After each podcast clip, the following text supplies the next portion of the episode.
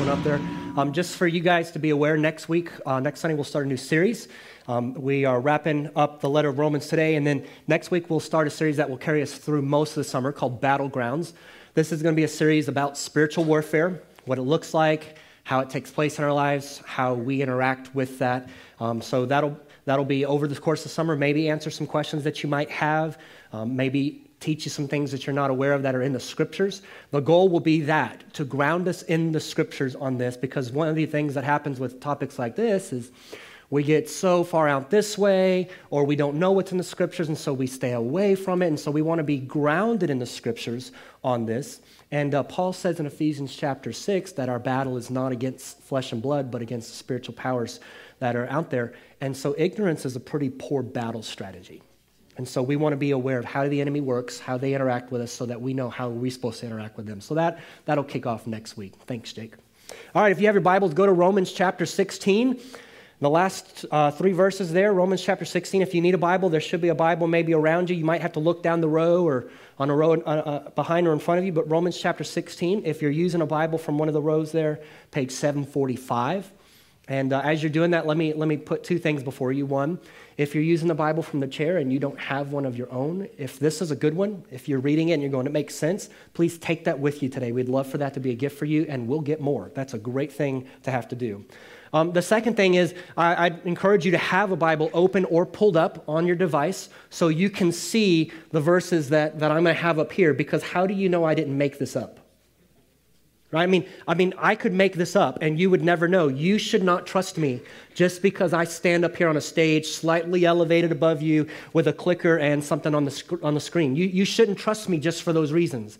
You should have the Scriptures open in front of you or pulled up on a device so you can see, here's where he's pulling that, here's where he's saying that from, here's where that's from. Because just because someone says something's in the Bible, or just because someone says this is a Christian thing, does not make it a Christian thing.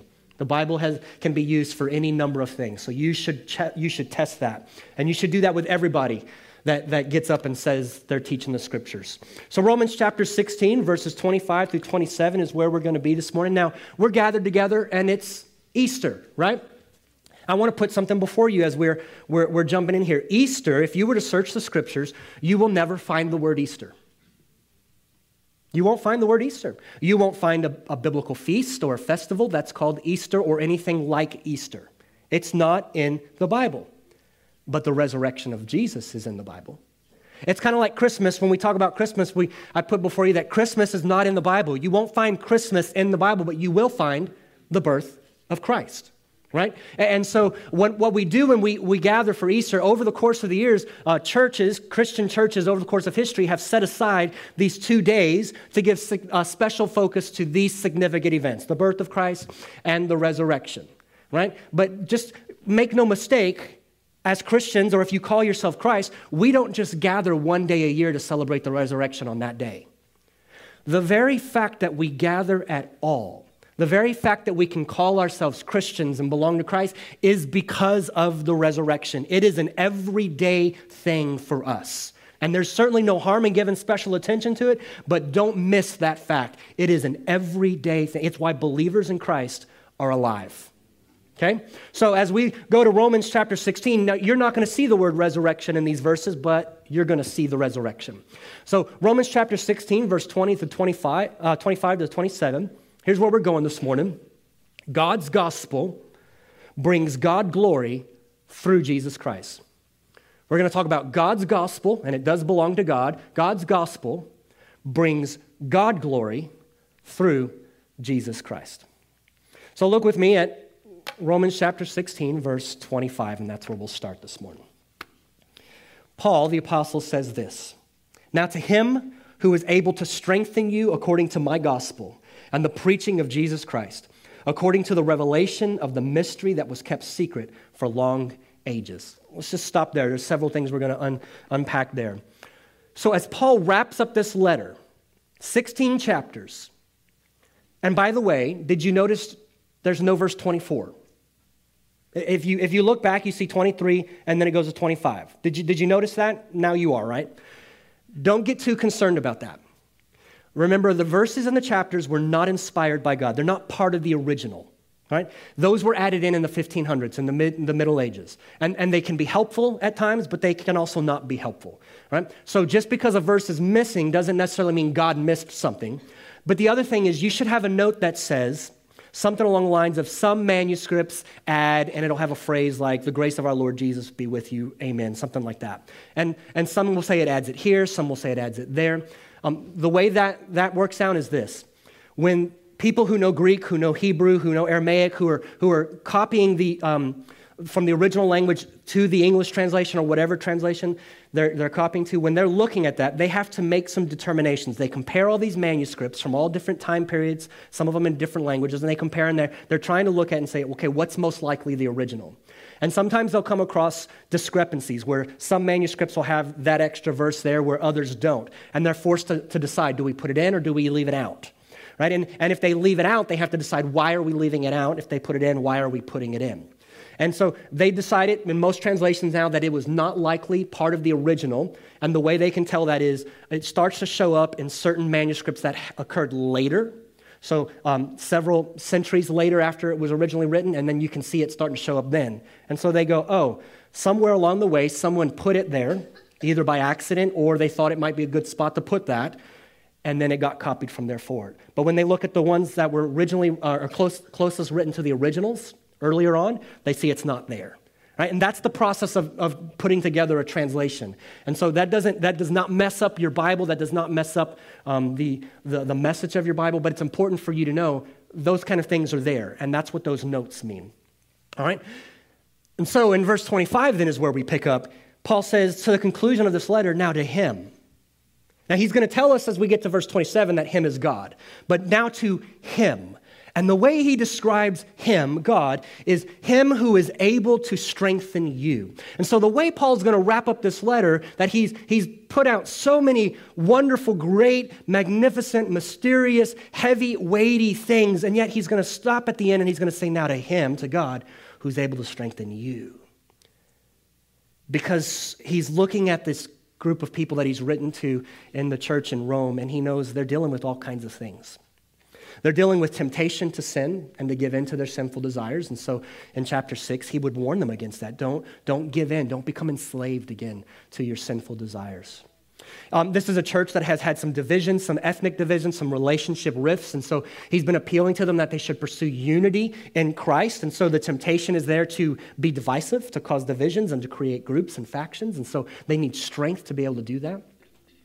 Um, there's certainly pressure and persecution that could be put on them and, and will in future years where being a Christian is going to come at a cost. And so it's going to take strength for them to, to stay the course and to not jump ship, not abandon the Christian faith. And, and so Paul is reminding them, now to him, now to God, who is able to strengthen you, because God gives strength.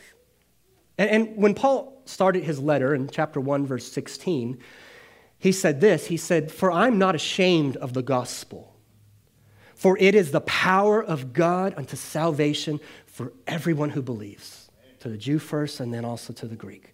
For it is the power of God unto salvation. And now here he's closed out and he's saying, now to him who is able to strengthen you. And I want to just put this before you this morning. God's gospel has power. It's not just the phrase that we say. It's not just a message that we put forward. It's not just something that we turn to when things are rough and we need a crutch to lean on. It, it, it has power. It is the means by which God transforms people. God's gospel has power. And Paul says, now to him who's able to strengthen you. But let's look back there again, verse twenty-five. It's not that God's going to strengthen everybody. God is not, Paul's not saying now to God who, who is able to strengthen all people. Now he's able, but that's not what Paul's saying. Paul's saying God strengthens you, and he does it in a very specific way. He says, according to my gospel and the preaching of Jesus Christ. And what Paul's getting at here is my gospel is the preaching about Jesus Christ. Paul's gospel is about Jesus. And so Paul is saying now to him who's able to strengthen you, and he does it according to the gospel. If you think that God is going to give you strength for whatever it is that you're looking for, whatever it is that you're needing strength from, and you think he's going to do it apart from the gospel, you're operating on a lie. God is not going to give his strength to you to help you get through a hard time, to help you um, navigate some, some, some unknown situations if you're trying to do that apart from his gospel. If you are trying to have a relationship with God apart from his gospel, you're not going to have that relationship like you think you do. Instead, you're going to be operating in blindness. You think that you are, but you're not. Paul says, he strengthens according to my gospel. Now, gospel means good news. That's what the word means, in case that's something that's new to you. We, we throw that word around, but we never define it. Gospel means good news, and the good news has to be good only if there's bad news, right? If you don't have bad news, you, you don't have a need for good news. But there's a need for good news because of the bad news. And we'll get to that here in a bit. But Paul says, my gospel, my, the good news that I've been pro, uh, proclaiming is about Jesus Christ. And so I'd put this before you. God's gospel is centered on Jesus. If you hear somebody proclaiming a gospel and that gospel is about what you do, that's not the gospel. If someone is proclaiming a gospel and they say the gospel is about the compassion that you show to other people, that's not the gospel. If you hear someone proclaiming the gospel and they say the gospel is about social justice, that's not the gospel. If you hear someone saying the gospel, it, it, they're proclaiming the gospel and they say the gospel is about racial reconciliation, that's not the gospel. Those are all things that the gospel affects, but they are not the gospel. The gospel is not a verb. It's not what you do. It is a message about what God has done, and then everything trickles from that.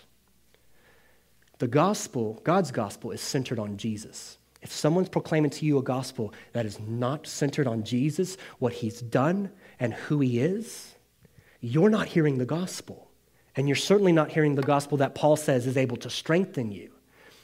So the gospel is centered on Jesus. So we go back to verse twenty-five. Now to him who's able to strengthen you according to my gospel and the preaching of Jesus Christ. And then he says, according to the revelation of the mystery that was kept secret for long ages. Revelation is just a word that talks about revealing. So he says this gospel is, it's in accordance with, it's, it's about this revealing of the mystery that has been kept secret for long ages. Now, when the New Testament writers use the word mystery, they don't mean a crime mystery that you have to solve, put the pieces together. What they mean is it's something that's always been true, but it's not been revealed until a certain time. So there's something that's always been true, but in God's progress of revealing himself over history, there's more and more that he reveals. And the things that he reveals now that he had not revealed earlier, Paul calls those things a mystery. Right? Now, when Paul talks about the mystery that was kept secret for long ages, he's talking about a mystery that's centered on Jesus. And he uses this word in several places. In, in this letter, Romans, chapter eleven, he would describe, um, in, in chapter eleven where he talks about some of the Jewish people have been hardened so that they cannot understand the gospel, and son, so then now the Gentiles, non-Jewish people can be brought in, grafted in, and he says that's a mystery. That God would do that, that in Christ, non-Jews and Jews would come together and be part of the same group of people. He says that's a, a mystery. In his letter to the Ephesians, in chapter one and in chapter three, he'll talk about a mystery. And there the mystery is about this new group of people called the church, where Jew and non-Jew, Gentile, they come together in Christ into a new group of people, the same group of people. They're not divided. And Paul calls that a mystery. Now, I want to show you a few places in the letter to the Colossians where Paul uses the same word and helps us to see how it centers on Christ. So this is from Colossians chapter one, the last part of verse twenty-four and forward. He says, "Of the church, of which I became a minister, according to the stewardship from God that was given to me for you, to make the word of God fully known, the mystery hidden for ages and generations, but now revealed to his saints. To them God chose to make known how great among the Gentiles are the riches of the glory of this mystery." And then he tells us what it is, which is Christ in you, the the hope of glory. So the, the, the, the fact that Jesus comes and, and, and lives in believers, he's calling that a mystery. Okay? In chapter two, verses one and forward, I want you to know how great a struggle I have for you and for those at Laodicea and for all who have not seen me face to face, that their hearts may be encouraged, being knit together in love, to reach all the riches of full assurance of understanding and the knowledge of God's mystery, and he defines it for us, which is Christ, in whom are hidden all the treasures of wisdom and knowledge. And then one more, chapter four of Colossians. At the same time, pray also for us that God may open to us a door for the word to declare the mystery of Christ, on account of which I'm in prison. So when Paul talks about um, God is revealing this mystery that's been kept secret for long ages past, it's always been true, it's always been part of God's plan, but it's not been revealed, it's not been as clearly seen. And so the fact that Jesus comes and Jesus is the one, God in the flesh, through whom God is going to fulfill all of his promises, through whom God is going to be the Savior of the world, that this one is God's plan of rescue, that's the mystery. And Paul says it's now being revealed. And so I put this before you, that God's gospel is, is it's mysterious. And I, I'd say this to you. I'd say sometimes God reveals things to you, but it's not entirely clear until a later time. So perhaps you've been praying for something, you've been asking God for something, and you, he's, he's shown you something. Maybe he's given you a tidbit, he's given you, and you're going, I, I don't understand that. That's okay. Waiting is faith and trusting God, and he might reveal more about it and give you greater understanding or clarity later. And I don't mean for that to sound mystic and cryptic. It's just as we pray for God to guide us, sometimes we don't always understand what that guidance means or looks like. But we can trust his timing, and we can trust that this may not make sense now, but later. Okay. All right, so he goes on, though, in verse twenty-six, and he says, but now, so still talking about this mystery that's been revealed, it's been kept secret for long ages, but it has now been disclosed, and through the prophetic writings has been made known to all nations, according to the command of the eternal God to bring about the obedience of faith. So let's take that first part. So it's now being disclosed, it's now being made known through the prophetic writings. And what he means there is what we call the Old Testament, the thirty-nine books of the Old Testament. He's saying it is being disclosed, the mystery about Christ, it's being made known through those books. Now, how is that possible? Keep this in mind. When Jesus was walking the earth and he was walking around proclaiming the gospel of the kingdom and he was teaching, he was teaching from Old Testament scriptures. He wasn't teaching from New Testament. It wasn't written. The New Testament is written about him. Right? So he's, re- he's teaching from Old Testament scriptures. He teaches from Genesis and Exodus and Leviticus, and he teaches from Numbers and Deuteronomy and Isaiah. I mean, he, he teaches from the Psalms, and he's showing how all of these things ultimately point to Christ. Right? And so the Old Testament writings are not irrelevant for us today because they point to Christ. Now, even the Apostle Paul and, and the followers of Christ who wrote some of the New Testament scriptures, they too, when they were writing, they'll pull in the Old Testament because they're building upon now, as God is helping them to understand, they are building upon what God has already ve- revealed in the Old Testament. They are not making something new. They're not creating something that's new. And so with that, I'm going to put before you that God's gospel is rooted in history. It's not new with Jesus when Jesus came on the scene. The, the Christian faith is ultimately a continuation of the Jewish faith, right? So all throughout the Old Testament, the things that the, the Old Testament is pointing to ultimately are fulfilled in Christ. So now Jewish people today who understand that have placed their trust in Christ. They understand he is the Messiah, the King that God has sent. But Jewish people today who don't believe that Jesus is the Messiah, they're just clinging to an incomplete revelation. They're, they're missing the, the other part that God has, has revealed through Christ.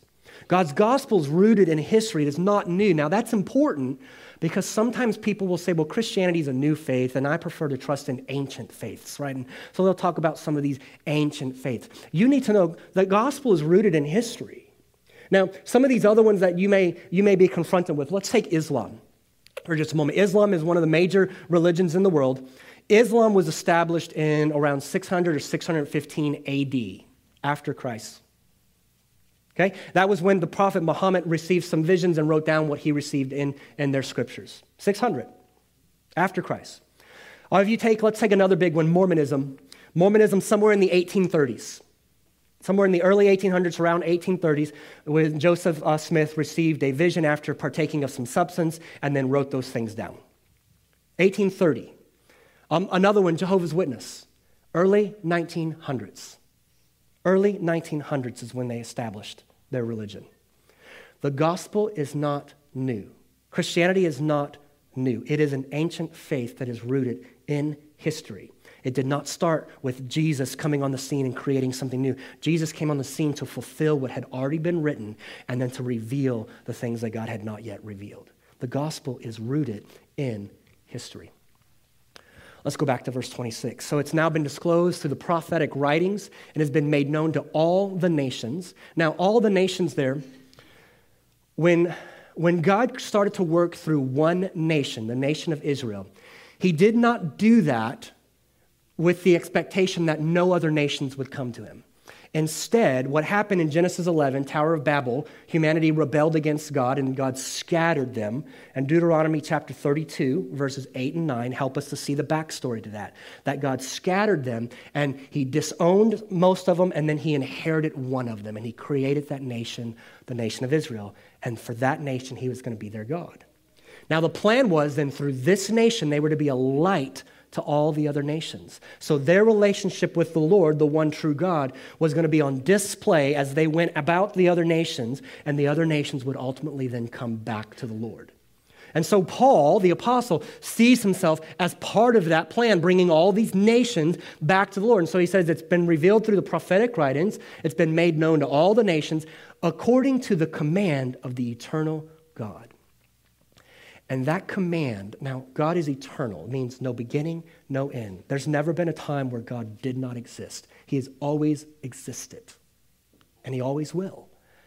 And this command, Paul says, the gospel is part of God's eternal plan. It's not plan B. God did not come up with the plan of the gospel when Adam and Eve messed up in the garden.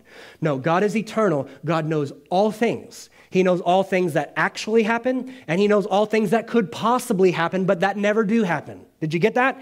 All things actual and potential. There is nothing hidden from God, which means when we make decisions, God knows the decisions that we're going to make, and he knows also the decisions that we could have made and what would have happened had we done that. He knows all of that. He is not limited in any way in his knowledge. And so plan B was not in God's vocabulary. The gospel instead is rooted in the eternality of God. God knew, God knew when he created that his creation would rebel against him. God knew that when his creation would rebel against him, they would need a savior to reconcile them to God. God knew all of that. And yet here, here's God existing in eternality as Father, Son, Holy Spirit, all three equally God, all three at the same time. God was not lonely. He didn't need anything from us. So his creating of, of us was not so that we can give him something that he lacked. He lacks nothing. And yet the love of God the Father for God the Son overflows. And so he creates so that that love can then be placed on creation. And yet he knew that that creation would rebel against him. And he knew that he would be sending God the Son into this world that rebelled against him so that God the Son might be the Savior of the world. He knew that. The gospel is rooted in the eternality of God. We go back to verse twenty-six. It's been made known according to the command of the eternal God, and he says to bring about the obedience of faith. Now that's a phrase that Paul's used uh, two other times in this letter. Sometimes Christians, we think obedience is a bad word. And particularly if we've been exposed to legalism. And legalism would be, I, I live my life in such a way where I earn favor with God. Or the, the better I live my life, the more God's going to favor me. Or if, if I can be good enough, then I will tip these scales and God will let me in. Legalism. I create the standard. Now I have to measure up to that standard. And by the way, you have to measure up to my standard. That's legalism. Right? So sometimes obedience gets a bad word. But Paul, when he talks about obedience, he talks about obedience that comes from faith. He talks about the type of obedience that is birthed or produced by faith. And it starts, it starts with responding to the gospel. If, if I'm hearing the gospel and I've not believed in the gospel, then obedience of faith, uh, responding by faith to the gospel would be an act of obedience, but it would be birthed in faith. It would be produced by faith. It's not me mustering something up, right? And then as a believer in Christ, I continue to, to live a life of obedience of faith. In other words, I don't go from trusting in the gospel by faith and then trying to live my life to prove to God I was worthy to be accepted on his team. Right? Instead, I live my life still in obedience to God, but by faith, trusting that the Spirit is producing in me the desires and the ability to carry out those desires that come from God. Obedience is not a bad word. Now, to respond to the gospel by faith is to be obedient, which means to reject the gospel is disobedience. Okay? So he says, I'm doing this to bring about the obedience of faith. And so God's gospel produces obedience from faith. We are always responding to the gospel. There is no neutral ground. You, you, you don't get to sit in the middle and say, I, I, I'm not going to respond this time, I'm going to respond next time. You either respond by faith, if you've not trusted in the gospel, you respond by faith, thereby being brought from darkness to light, um, from death to life, you respond by faith. Or if you're a believer in Christ, you hear the gospel and you, you continue to respond by faith, trusting that God provides in it all that we need to live and know him in the ways that he wants us to live and know him. And if you don't respond by faith, then you are responding in disobedience every time. And to respond in disobedience is to be hardened and to, be, to, to turn towards sin and away to God. God's gospel produces, though, an obedience that comes from faith. Verse twenty-seven, then, he says, to the only wise God be glory forevermore through Jesus Christ. Amen. And so Paul, when he talks about wisdom, wisdom is knowledge being lived out rightly. Right knowledge being lived out rightly. Rightly. It's, it's working it out. And so when he talks about God, the only wise God, one, he's saying there's no other being that is wise. Now, when Paul talks about the wisdom of God, in chapter eleven, he would say, um, at the end of chapter eleven, after he's described God's plan to, to, to save the, the Jewish people and also to bring some of the Gentile, non-Jewish people into the same group all through Jesus Christ, when he, when he concludes that section, chapters nine, ten, and eleven, Paul's response is, oh, the wisdom of God. Because who could come up with such a plan? Who, who could come up when, when God creates and, and his, his creation rebels against him and, and God desires for his creation to know him and be restored to him that he might receive glory? Who could think that the way to do that, the best way to do that would be to let that sin play out over time until the right time in God's perfect timing where God would determine now is the time to send God the Son who, who can be take on the human form and then live a perfectly obedient life, die a death on behalf of guilty people, raised from the dead on the third day? Who would think think that's the best way to bring people back to God? I would have never come up with that. I couldn't have. You would have never come up with that. No, the best that we can come up with is what humanity has been doing ever since the fall, ever since Adam and Eve ate. The best that we can come up with is, how good can I be? And we just repackage that in all kinds of different ways.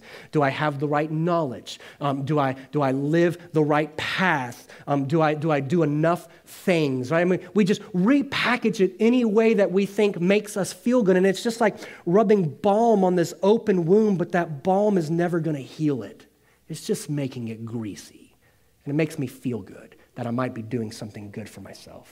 Was that gross? I'm sorry. To the only wise God. And so the gospel, that was special for you. The first service didn't get that image.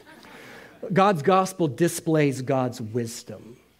God's wisdom is put on display in the gospel. Lastly, Paul says in twenty-seven, to the only wise God be glory forevermore through Jesus Christ. Now glory, when we talk about glory or give God glory or glorify God, glory is putting my attention, my affection, placing the honor on God. I could add to that my attention, my affection, honor, the way I live my life. It all reflects on God, right? Now, I give God glory when I do those things, but if I choose not to give God glory, then I'm still giving glory to something or someone. most of the time we end up giving glory to myself, ourselves. How can I put the attention, the affection, the honor on me? How can I live my life in such a way that people are impressed with me? We know how to bring glory to ourselves. But Paul orients us back towards God, and he says, to God be glory forevermore through Jesus Christ. Now, you might be saying, but isn't that selfish? That God would be the one to get glory? And I mean, is it selfish for anyone to get glory? It would be if it's you or me. But if you are the highest being and you're eternal, you've never had an end or beginning, and, and there's nothing, nothing or no one greater than you, then the greatest thing that you can do as God is to give yourself glory. And it's not sin for God to do that. And then if you are created by God as his creation, the greatest thing and the highest purpose you can live your life for as God's creation is to bring him glory.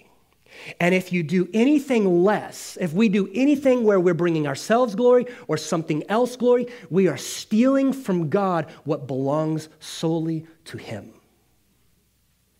And so Paul says, to the only wise God be glory forevermore through Jesus Christ. And so God gets glory through Jesus Christ. And so when you think about God's plan to save the world, why did he wait?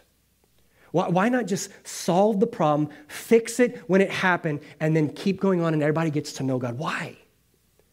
Because in God's wisdom, he gets more glory through Jesus coming, living, dying, raising from the dead.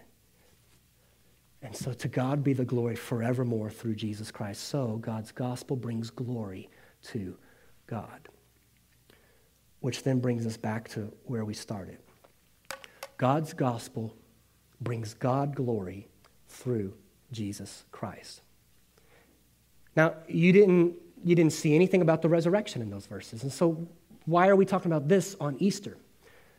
We talked about God's gospel, God's good news about Jesus. You cannot have the gospel of God apart from the resurrection. They are inseparable. If you detach the resurrection from the gospel, there's no gospel, because the gospel is good news. If Jesus came and he lived a life and he died for sinners for the forgiveness of our sins, but he never raised from the dead, we are still in our sin. Our sin is not forgiven. But if Jesus has raised from the dead, and he has, then he sits at the right hand of God the Father, where he lives to intercede on behalf of those who have trusted in him. And so the sacrifice continues on, and it is eternal. And the sins are forgiven, and they remain forgiven. You cannot detach the resurrection from the gospel. And so when we gather on Easter, it's completely appropriate for us to talk about the gospel, God's gospel.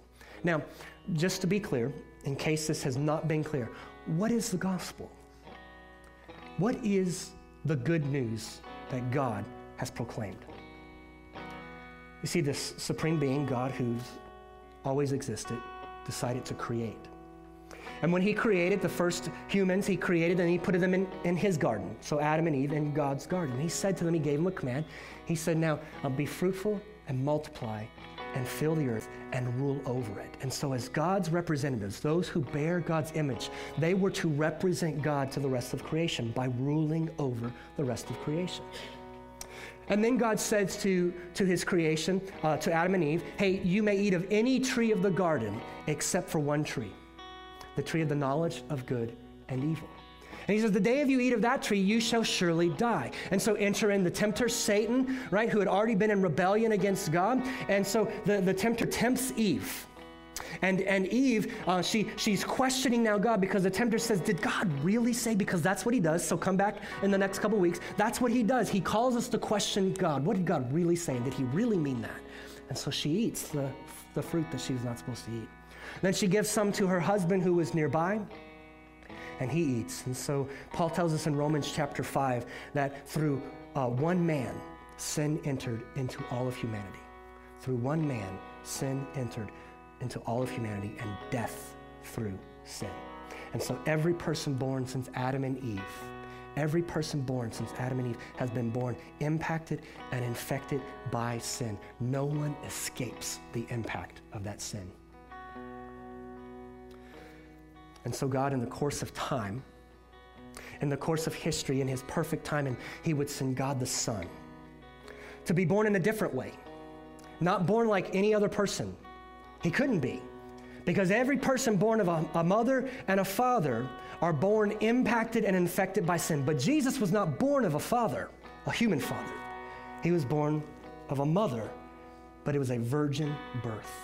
This is why the virgin birth is absolutely essential, because if Jesus was born of a father and a mother like every one of us, he would have been born impacted and infected by sin, but he was not. He was born of a virgin. Therefore, he was born into a world that was impacted and infected by sin, but he himself had no sin. And he lives a perfectly obedient life to God the Father, and he did that as a representative, because Adam couldn't do it. He failed. The people of Israel couldn't do it. They failed. And so come, here comes Jesus, and he does it on behalf of those who would, who would be God's people, and he does it so that we would not have to, because we can't. And then he dies a death, even though he was innocent. Now, we know that people put him to death. They put him to death because he's ruffling feathers. He was stirring the pot. He was, he was making people mad, and, and they didn't believe he was who he said he was. They put him to death. But we know that God, in his perfect timing, all of this was ordained by God. That people, the creation that had rebelled against God, would put the very one that had come to save them, they would put him on a cross so that he would then die a death on behalf of sinful, rebellious people, taking the judgment and the wrath of God for sin while he hung there. And he would die, having covered all of the sins for God's people. And on the third day, he would raise from the dead to a new type of life, a type of life that is greater than sin, that is greater than death. And now God doesn't tell us that now I want you to follow his example and try to live like him. Instead, no, he says, I want you to place your trust in what he's done. What he's accomplished for you is what I have done for you. That's God's words to us. And so the response of obedience is faith. I trust in that. I stop trusting in what I've been trusting in. I turn away from that and instead trust in what God has done through Christ. That's the gospel. That's what God has done for us. That's what he has, he has communicated and revealed through the scriptures. And many of you in this room know it, and I hope you are leaping with joy and your heart is being stirred this morning. And others of you in this room, I hope you're hearing that.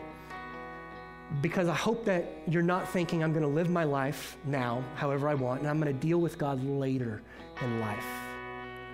You presume too much, and you presume upon God too much. It's not your gospel. It's not my gospel. It's God's gospel, and he reveals it to us, and it is something that that he he helps us to see and understand. It is not something that we can say, well, I'm gonna take that, put that in this box, and then later on when I'm ready, then I will. Because how do you know you will? If you persist in a life of disobedience and sin, and it may not even be that bad of a life, but you are in rebellion against God, and you've not trusted in his gospel, therefore you have rejected it. You persist in that. How do you know you won't get to that day? And God has just given you over to your sin. Because he talks about that in Romans chapter one. People who suppress God's, the knowledge of God, who actively know he's God, but suppress him as God, and so he then gives them over to chase their sins. How do you know that you won't be given over to your sins? And you'll have no desire to turn toward God. Don't presume that God's gospel is in your power. It's not. And so as Psalm ninety-five says, today, today if you hear his voice, do not harden yourself as in the day of rebellion, but come and respond in obedience that comes from faith. And so we're going to sing um, uh, uh, some of that Jesus Paid It All, the the, core, uh, the bridge. I guess it's the bridge there. And I, I'm going to ask you to stand if you're able. And for some of you, you're going to sing it, and we're going to ask the Lord to stir our hearts' affections for him so that we might put glory upon him this morning. And others of you, if, if you've not trusted in the gospel, we're asking the Lord, hey, God, show me this today. Is this what I need? Is this what you've done for me? And I need this this morning. And if so, then respond to him by trusting in what he's done in Christ. Let's sing together. Oh, praise the one who paid my debt and is life up from the dead. Oh, praise the one who paid my debt and raised us life up from the dead. Oh, praise the one who paid my debt and raised us life up from the dead. Oh, praise the one who paid my debt and raised us life up from the dead. So now as we depart from here, depart from here and know that your God's love has been demonstrated to you, and that he sent Jesus to die for you while you were still sinners. God knows who he got. He's not surprised by any of the mess that you're trying to cover up and convince others is not there. He knows, and Christ died for that. Those sins are covered and paid for. So instead of walking around in guilt or shame, depart from here, child of God, and walk around with hope and in victory, filled with joy. And those of you who don't know that joy, depart from here and know that there's a God who's not looking to catch you messing up. He already knows. But instead, he's done for you what you could only hope to do on your best day. So look to him, the God of hope, and do it in the name of the Father, and the Son, and the Holy Spirit. Amen. See you guys next week.